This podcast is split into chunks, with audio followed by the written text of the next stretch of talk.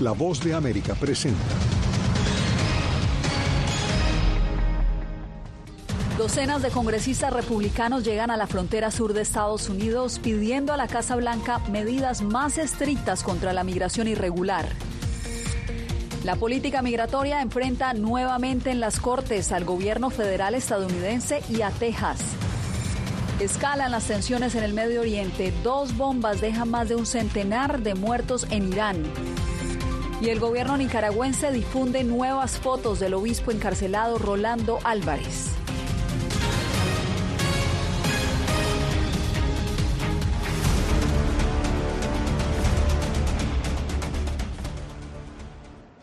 ¿Qué tal? Les doy la bienvenida a El Mundo al Día. Les saluda Yasmín López. Una comisión de 60 congresistas republicanos encabezada por el presidente de la Cámara de Representantes, Mike Johnson, viajó este miércoles a Eagle Pass, en Texas, en la frontera con México. Esto mientras presionan al gobierno Biden por medidas más estrictas en la frontera a cambio de aprobar más fondos para Ucrania. Paula Díaz, ¿qué ha dicho hasta el momento la administración Biden?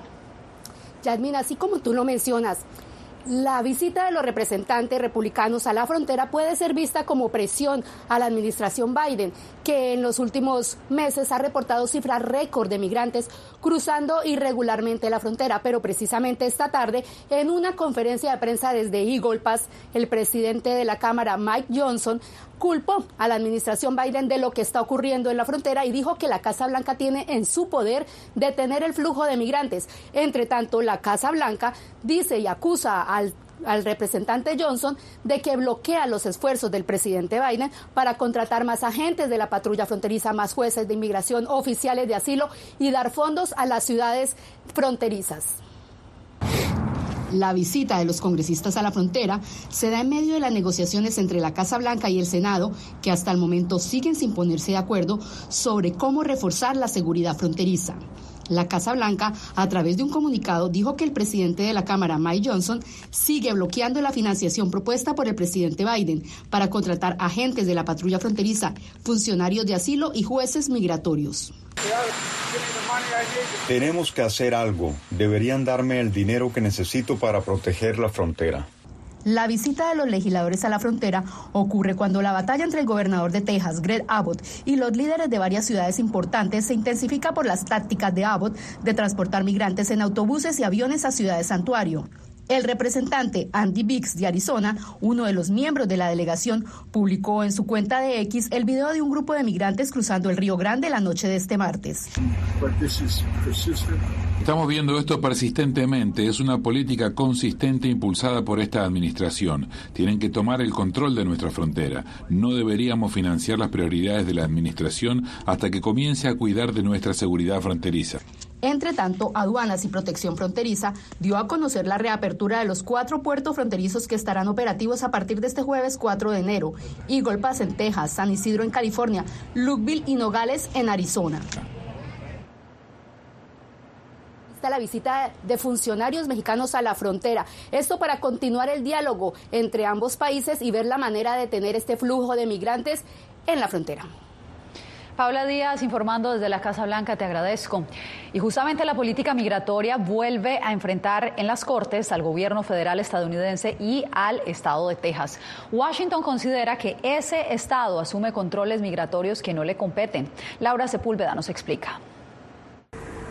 La presencia de boyas en el Río Grande, el alambre de púas instalado por Texas y la ley que criminaliza la entrada irregular de extranjeros al Estado son las tres discrepancias que enfrentan a Estados Unidos y Texas y que serán dirimidas en tribunales. Biden le ruega a la Corte Suprema que le permita cortar el alambre de púas que Texas ha instalado en la frontera. Nos vemos en corte. Los estadounidenses y los tribunales rechazarán la hostilidad de Biden hacia las leyes de inmigración. Texas seguirá desplegando la Guardia Nacional para construir barreras fronterizas y repeler a los inmigrantes ilegales. El gobernador de Texas se pronunció tras la solicitud del Departamento de Justicia en un documento de 42 páginas a la Corte Suprema, solicitando que se autorice a agentes de la patrulla fronteriza remover la alambrada por considerar que entorpece operaciones. Según consigna el el documento, Texas no puede utilizar la ley estatal de daños para impedir que los agentes federales de la patrulla fronteriza lleven a cabo sus deberes federales. Un sector considera que estas disputas respaldan el argumento de Texas para enviar migrantes a ciudades santuario. Esos aspectos benefician hasta cierto punto a Texas, ciertamente desde una perspectiva política, porque se llamará la atención sobre lo que está sucediendo en la frontera suroeste. Esfuerzo que seguirá en debate, además de la polémica en torno a la ley migratoria SB4, que entrará en vigencia en marzo y que el Departamento de Justicia considera violatoria de la Constitución estadounidense es dar a los jueces estatales poderes federales que no se les han sido concedidos. La ley de migración es una ley federal y como tal aplica a la admisión y remoción de extranjeros. Según reportó a News Nation, la patrulla fronteriza, entidad que responde al gobierno federal, solo en diciembre de 2023 más de 300 mil migrantes fueron sorprendidos cruzando la frontera sur irregularmente, la cifra mensual más alta reportada hasta el momento. Laura Sepúlveda, Voz de América, Austin, Texas. Mientras esto sucede, sigue en aumento el número de migrantes que cruzan irregularmente la frontera sur de Estados Unidos. La patrulla fronteriza asegura que algunos intentan evadir a los cuerpos de seguridad en lugar de entregarse. Desde McAllen, Texas, Víctor Hugo Castillo nos informa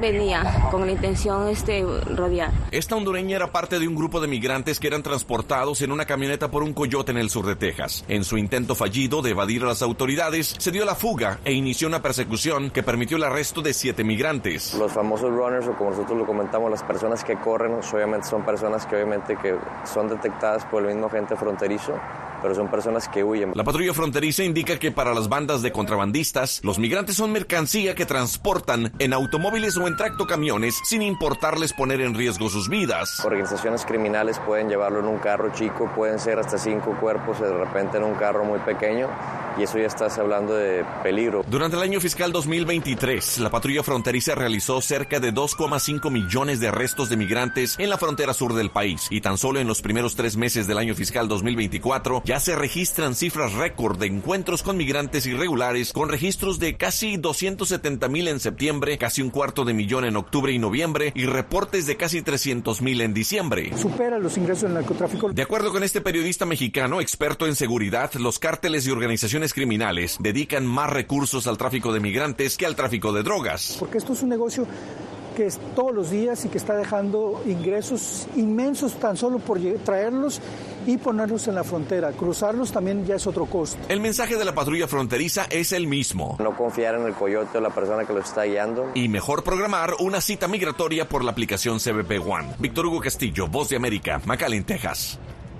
Se desintegró la enorme caravana de migrantes que se desplazaba en México desde el pasado 24 de diciembre. Luego de 10 días de haber recorrido más de 100 kilómetros desde Tapachula, en la frontera con Guatemala, los migrantes llegaron a un acuerdo con las autoridades para tramitar documentos migratorios. Esta caravana contaba con unos 1.500 migrantes, según el presidente Andrés Manuel López Obrador, una de las más numerosas en los últimos tiempos. Y las deportaciones de guatemaltecos superaron los 79 mil migrantes en el 2023 y en este 2024 ya hubo un vuelo de repatriados. Eugenia Sagastume tiene los testimonios. Guatemala recibió a los primeros deportados de 2024, la mayoría menores de edad. Un vuelo eh, que viene de Paso, Texas. Traemos a 89 ciudadanos guatemaltecos. Eh, son 35 unidades familiares, de las cuales son 13 hombres, 29 mujeres, 27 niños y 20 niñas. Quienes regresan recuerdan cómo pasaron las festividades de fin de año. Muy triste, triste porque encerrados. Llevábamos una maleta llena de sueños y todo a la basura. Le ponen más prioridad a las personas colombianas, venezolanas, chilenas, a los guatemaltecos como que los van haciendo a un lado. Va, eh, sentimos, o sea, venimos como dolidos porque nos discriminan. Y pese a las condiciones inhumanas, no descartan volver a intentarlo. Se fura uno, man. Ahí experimentado que es uno de regresar para allá, nunca jamás ya no llego para ahí. Tal vez sí, pero ya me voy en avión en otro lado, pues. A ver si como estoy ahorita experimentado ahorita por pronto, ya no, ya. Tal vez entre unos tres meses por ahí. El balance de 2023 reporta 55 mil deportados vía aérea desde Estados Unidos, 4.700 deportados vía aérea desde México y más de 19 mil vía terrestre desde México. El total asciende a 79 mil guatemaltecos repatriados, de los cuales un 19% eran menores de edad. Eugenia Sagastume, Voz de América, Guatemala. Nueva York inicia el 2024 con nuevas leyes, desde un aumento en el salario mínimo, pasando por peajes más costosos, reforma de salud y otros cambios. Ángela González nos tiene el resumen. Comenzó el 2024 y entran en vigencia una serie de beneficios para los neoyorquinos, incluyendo el aumento del salario mínimo a 16 dólares por hora en la ciudad de Nueva York, Westchester y Long Island, y 15 dólares en el resto del estado. Manuel Morales trabaja como cocinero en un restaurante de Manhattan y dice que no es mucho, pero le ayuda en su economía. Ahorita estoy recibiendo 16 Sí, gracias a, mi patrón, pues me está pagando. Más o menos ahí, este, ahí sí nos ayuda económicamente. Las leyes que entraron en vigor refuerzan el apoyo a mujeres antes y después del parto para combatir tasas de mortalidad infantil. Decreta productos menstruales gratuitos en las escuelas y prohíbe a los empleadores exigir contraseñas e información personal a los trabajadores como condición de contratación además de implementar más protecciones a inquilinos de vivienda pública y apoyo a víctimas y sobrevivientes de delitos. Eso ayudará a los neoyorquinos a ser fuertes para que no sean derribados por enfermedades, discapacidades, prácticas comerciales desleales y bajos salarios. Sin embargo, circular hacia y dentro de la ciudad será más costoso. Han dicho que para los taxis amarillos sería un dólar con 25 centavos más y una sola vez. Y en el caso mío, que soy car service, serían 2 dólares con 50 y no se sabe si es una sola vez o si es cada vez que uno entra. La gobernadora Kathy Hochul anunció también un paquete de propuestas de leyes para ampliar la licencia médica de incapacidad remunerada, prohibir los pagos por insulina y ofrecer opciones para las deudas médicas, limitando que los hospitales puedan demandar a las familias de escasos recursos. Ángela González, Voz de América, Nueva York. En Irán, más de 100 personas murieron este miércoles en dos explosiones durante una ceremonia en la que se conmemoraba a un prominente general iraní que fue asesinado en el 2020. Esto mientras Oriente Medio sigue en vilo por el conflicto entre Israel y Hamas en la franja de Gaza. Jacopo Luzzi nos da la actualización. Dos explosiones en Irán mataron a más de 100 personas e hirieron a más de 200, en lo que las autoridades definieron como un ataque terrorista, por lo cual, dijeron los líderes iraníes, se castigará a los responsables. Las explosiones ocurrieron en la ciudad de Kerman, en el suroeste del país, durante una procesión conmemorativa por el cuarto aniversario de la muerte del general militar Qasim Soleimani, asesinado con un dron estadounidense en 2020. Nadie se atribuyó de inmediato la responsabilidad de este ataque, el más mortífero en Irán en más de 40 años, que aumenta aún más las tensiones en Oriente Medio. Esto un día después de que una explosión matara al número 2 de Hamas en un suburbio de Beirut, Líbano.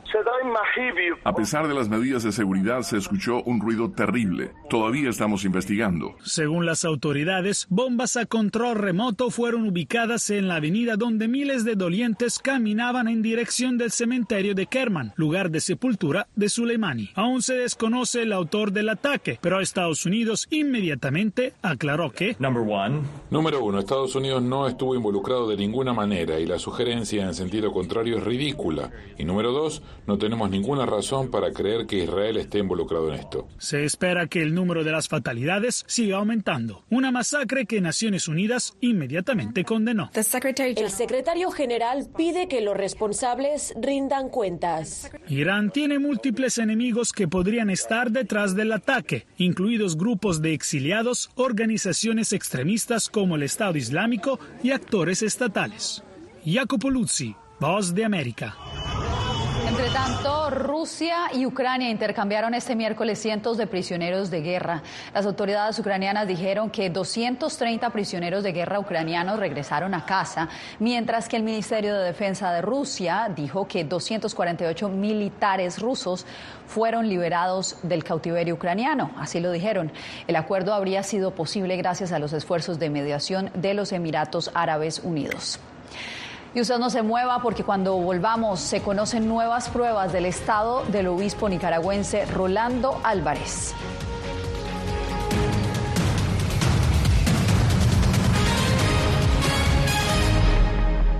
Soy Belén Mora, periodista de La Voz de América. Como reportera y presentadora tengo la responsabilidad de acercarles las historias que se generan en Washington y que impactan tu entorno cercano.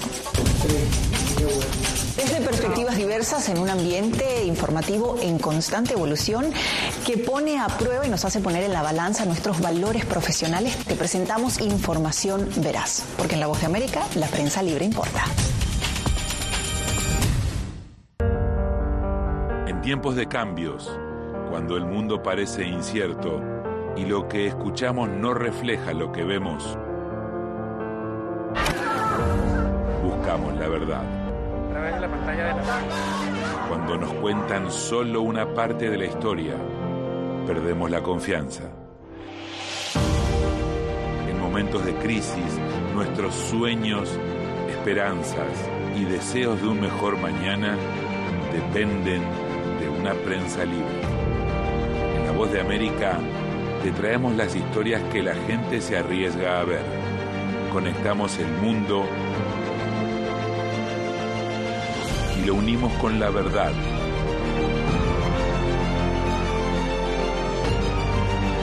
En La Voz de América te presentamos el panorama completo.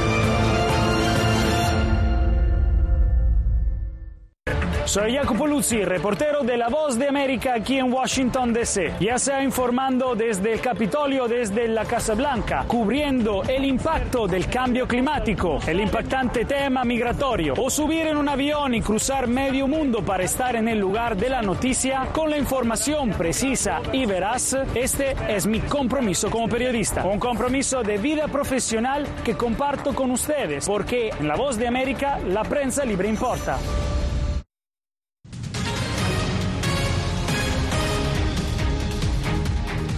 Después de que el Departamento de Estado de Estados Unidos denunciara el aislamiento del obispo Rolando Álvarez en Nicaragua, el gobierno de Daniel Ortega publicó nuevas fotografías del religioso encarcelado.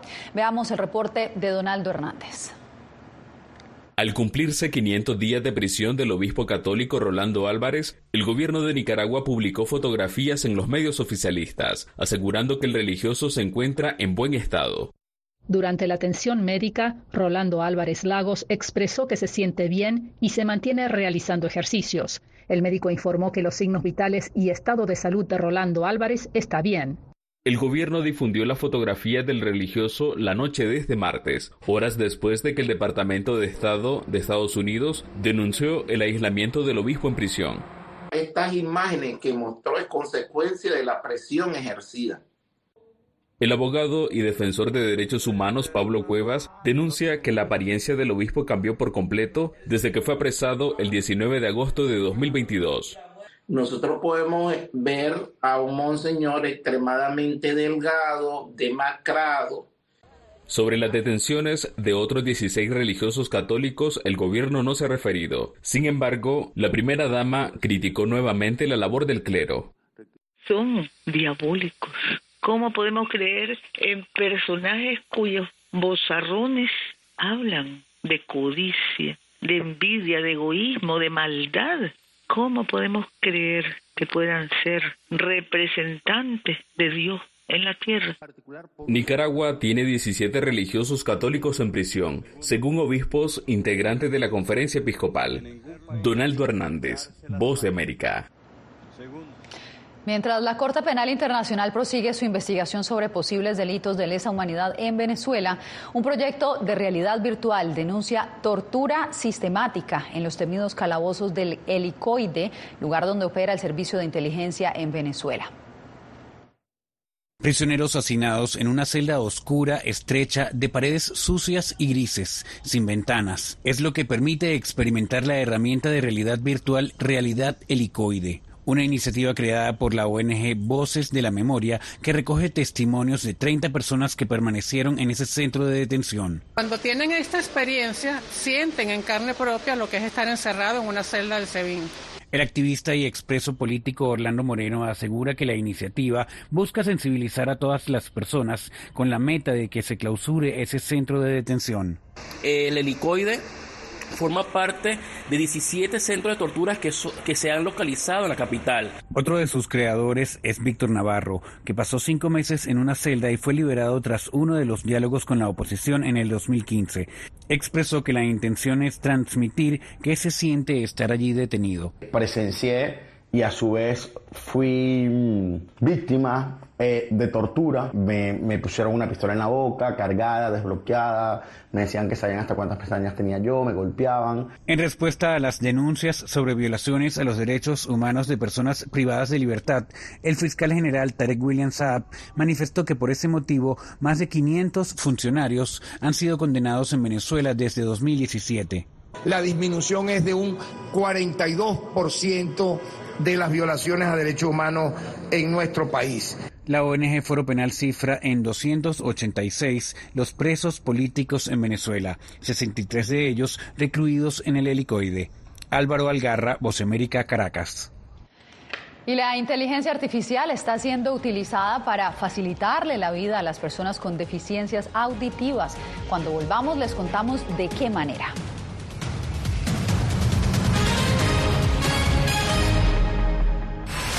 A lo largo de mi carrera he recibido muchísimas amenazas de muerte. Periodismo, la prensa libre importa.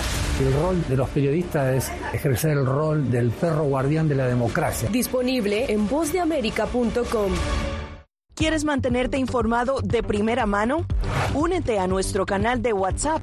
Lo que ocurre en Estados Unidos, América Latina y el mundo directamente a tu celular. Escanea el código que ves en pantalla y conéctate con las noticias para recibir información veraz y balanceada. Noticias de última hora, reportes originales y verificación de información. Porque en La Voz de América, la prensa libre importa. Soy Jorge Agobián, corresponsal de La Voz de América en la Casa Blanca. Nuestro trabajo es conectar a Latinoamérica con Washington. Aquí somos la voz, oídos y ojos de nuestro continente para reportar lo que se decide en Estados Unidos e impacta en nuestros países. Traemos a esta sala de prensa las preguntas que la gente se hace y hablamos en un lenguaje sencillo para explicar las políticas globales, sus defensores y detractores. Y lo entregamos a nuestra audiencia para que saque sus propias conclusiones. Porque en La Voz de América, la prensa libre importa. Nosotros no somos ninguna oposición. La prensa no es ninguna oposición. Periodismo, la prensa libre importa. Entonces hay un poco de tema también de amenazas, ¿no? Disponible en vozdeamerica.com. ¿Cómo decidió ese grupo de hombres no acabar con la civilización? Presentamos de Yalta a Malta, una serie documental que analiza las relaciones y amistades entre los líderes de la Guerra Fría cómo interactuaron, cuándo se conocieron y llegaron a discutir el destino del mundo. Es un lado de la historia que usted necesita ver. De Yalta a Malta. Vean los cinco episodios ahora mismo en VOA Plus.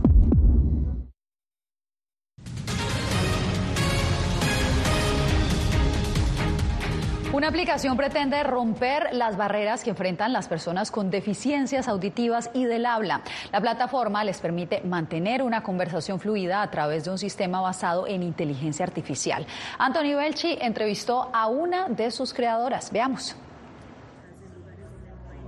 Brian es sordo de nacimiento, se comunica a través del lenguaje de señas, siempre tenía muchas dificultades para llevar una vida normal, principalmente porque no todos conocen el idioma de los gestos, pero ahora, gracias a una revolucionaria aplicación, puede mantener una conversación fluida con cualquier persona. He podido, por ejemplo, tener conversaciones más fáciles, ah, no importa dónde esté Ah, si tengo una pregunta simple, puedo usar esta tecnología. Detrás de este proyecto está Yamilet Payano, una dominicana radicada en Nueva York. Es una de las creadoras de esta innovadora plataforma. Utiliza la tecnología y la inteligencia artificial para romper con las barreras a las que se enfrentan las personas con discapacidad auditiva y en el habla. Que una persona sorda o con dificultad auditiva usa lenguajes de señas, nosotros los traducimos a voz y después alguien que es oyente puede hablar y lo traducimos de nuevo a lenguajes de señas para la persona sorda.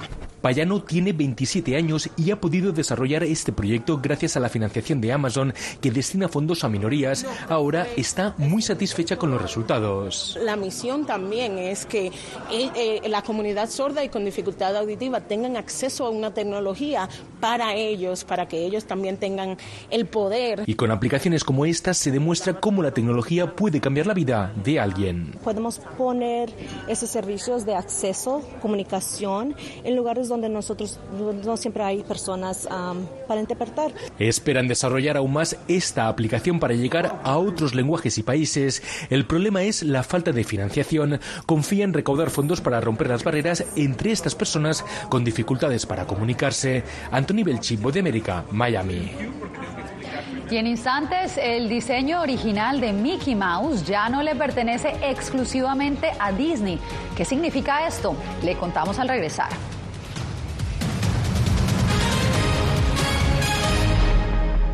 Soy Gonzalo Barca, presentador de La Voz de América. Cada semana, desde nuestro programa Foro, programa de análisis y debate, vamos más allá de la noticia, con los temas de interés que ocurren en Estados Unidos e impactan en toda la región. Desde La Voz de América, tengo el privilegio de moderar debates y confrontar ideas diferentes. Así nuestra audiencia se puede formar su libre opinión y tomar sus decisiones bien informadas, porque en La Voz de América, la prensa libre importa. El crimen organizado asesinaba a los chicos y luego cremaba los cuerpos. Periodismo, la prensa libre importa, una coproducción de La Voz de América y Latina. Sí que es complicado hablar acá de libertad de expresión. Disponible en vozdeamerica.com. Soy Diva Cash, periodista y presentadora de La Voz de América. Ir más allá de la noticia, escuchar las voces de las minorías y de las comunidades más vulnerables para informar sobre sus necesidades y logros es mi pasión. Desde Washington, visibilizar la diversidad étnica de Estados Unidos y de la comunidad hispana es parte de una pasión que compartimos en La Voz de América, donde la prensa libre importa. Que empiecen a callar a periodistas, que empiecen a callar medios. Periodismo, la prensa libre importa. Una producción especial de La Voz de América. Porque al final lo que está en juego no solo medios de comunicación, sino la democracia de un país. Disponible en vozdeamerica.com.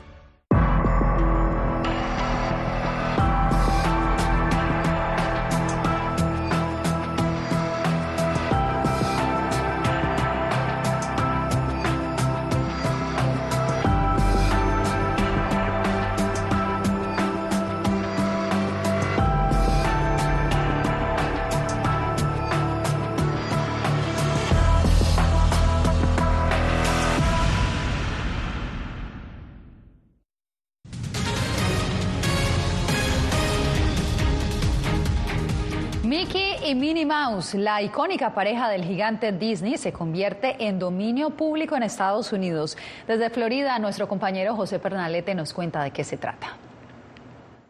La gran sorpresa de este año fue la entrada de Mickey y Minnie Mouse al dominio público, específicamente su versión en blanco y negro que debutó en el cortometraje animado Steamboat Willie en 1928, así como su versión silente en Plain Crazy. Estas figuras originales se presentan sin los refinamientos y atuendos más modernos que les son familiares. Entonces, lo que eso significa es que esas caricaturas y esos personajes se unen a todas las demás obras de dominio público y ahora seremos libres de copiar para compartir y lo que es más importante en los Estados Unidos, de desarrollar y crear nuevos trabajos basados en los personajes de Mickey y Minnie Mouse. No es la primera vez que esto ocurre, pues figuras como Drácula, Frankenstein, Romeo y Julieta también han sido liberadas en su creación original. En opinión de expertos consultados por Voz de América, podría ser una gran oportunidad para los creativos a que se beneficien. Más que despertar ansiedad, diría despertar la curiosidad y el uso de cómo van a poder utilizar esa imagen a su favor. Recuerda que Mickey es un personaje bien conocido y si lo lograsen utilizar a su favor, pues les va a generar no tan solo view, likes o aceptación del mercado, aceptación de que ya cuenta Mickey y ya cuenta Disney. Podría surgir un problema de marca registrada si se utiliza el personaje Mickey de 1928 de una manera que induce a error a los consumidores, haciéndoles pensar que están adquiriendo un producto de Disney cuando no es así. José Pernalete, Voz de América, Miami. Y el Zoológico de Londres comenzó este miércoles el recuento anual de sus residentes. Este parque cuenta con alrededor de 14 mil animales de 300 especies, incluyendo las cebras y tigres Sumatra, una especie que de hecho está en crítico estado de extinción. También hay diferentes tipos de tortugas, entre ellas las gigantes de las Islas Galápagos y los populares pingüinos Humboldt. La tarea no es nada fácil y, por supuesto, mantendrá ocupado al personal de este zoológico durante los próximos dos días. De esta manera nos despedimos por hoy.